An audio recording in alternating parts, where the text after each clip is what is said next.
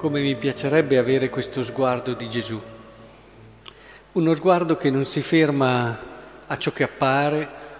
uno sguardo che non si ferma anche a quei pregiudizi che tante volte accompagnano le valutazioni delle persone e questo riguarda un po' tutti. Uno sguardo cioè libero, capace di vedere la verità di chi ha davanti. E stava proprio cercando di educare i suoi apostoli a questo sguardo, a questa capacità di vedere ogni persona in quello che di bello può dare, in quello che è il suo punto fragile, in quello che, ma sempre con un atteggiamento e uno spirito di aiuto e di carità. È proprio questo sguardo che ci deve accompagnare nelle nostre relazioni.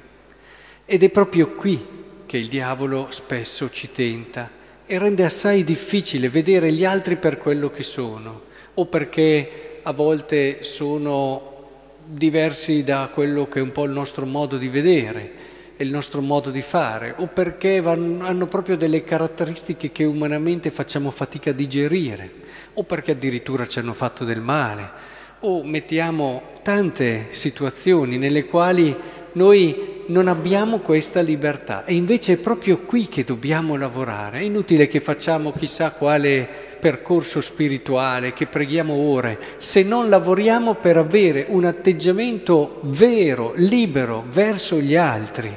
un atteggiamento che sa guardare agli altri con questa libertà. Ecco, Gesù ci insegna molto indicando questa vedova. Il tema di solito è quello ha dato tutto e questo non credo che abbia bisogno di commenti. Con voi invece oggi volevo proprio invece soffermarmi sullo sguardo di Gesù, su questa sua capacità di vedere l'altro come lo vede Dio.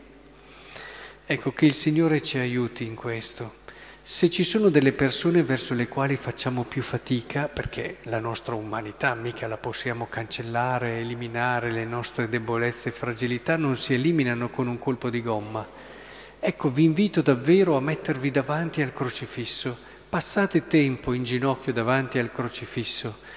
pensando alle persone verso le quali fate più fatica,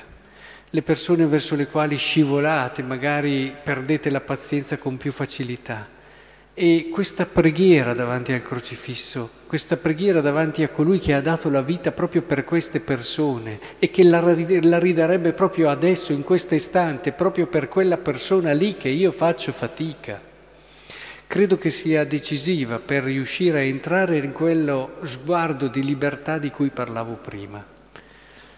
La comunione, la comunità il nuovo corso della storia parte proprio da come noi sappiamo vedere il fratello.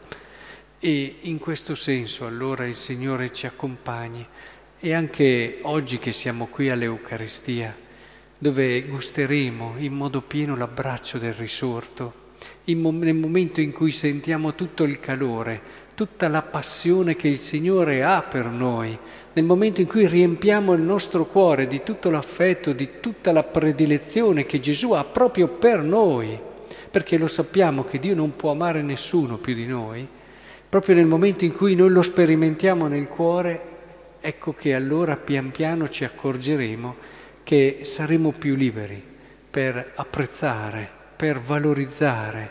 per in un qualche modo vedere in modo autentico il fratello che ci sta a fianco.